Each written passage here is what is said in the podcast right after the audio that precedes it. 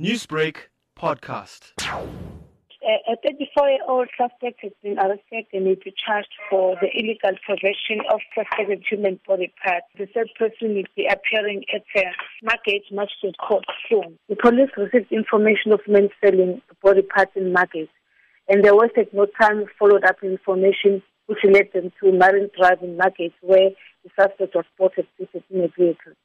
Police officers approached the men clad in a traditional outfit and requested to search the vehicle.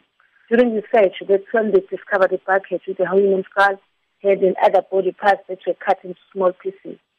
Uh, on interrogation, the man confirmed to the police that it was indeed human body parts, and he informed the police that he used these items uh, to heal people. It's alleged that the suspect has been looking for buyers and approaching a number of traditional healers within the province, including the Mangos area. And it's alleged that he further said he identified himself as a traditional healer from Margate. And the healers, traditional healers, became concerned when the man was selling them. He was selling a human body part in a CKS 4,000 rand. And they brought their concerns to the attention of the police. That is why the, police investigation, the police investigation is continuing uh, to ascertain if the suspect can be linked to other crimes in the province.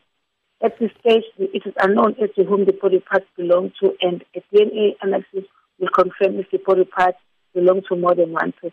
How often do police come across such cases? Uh, although I cannot tell you it is more, it's more than often, but as I'm talking now, I'm talking this incident because uh, we are investigating this case, and you remember there was another case uh, that was we've been investigating with court. Those are incidents that have been confirmed that I can uh, talk to you about for now. Newsbreak, Lotus FM, powered by SABC News.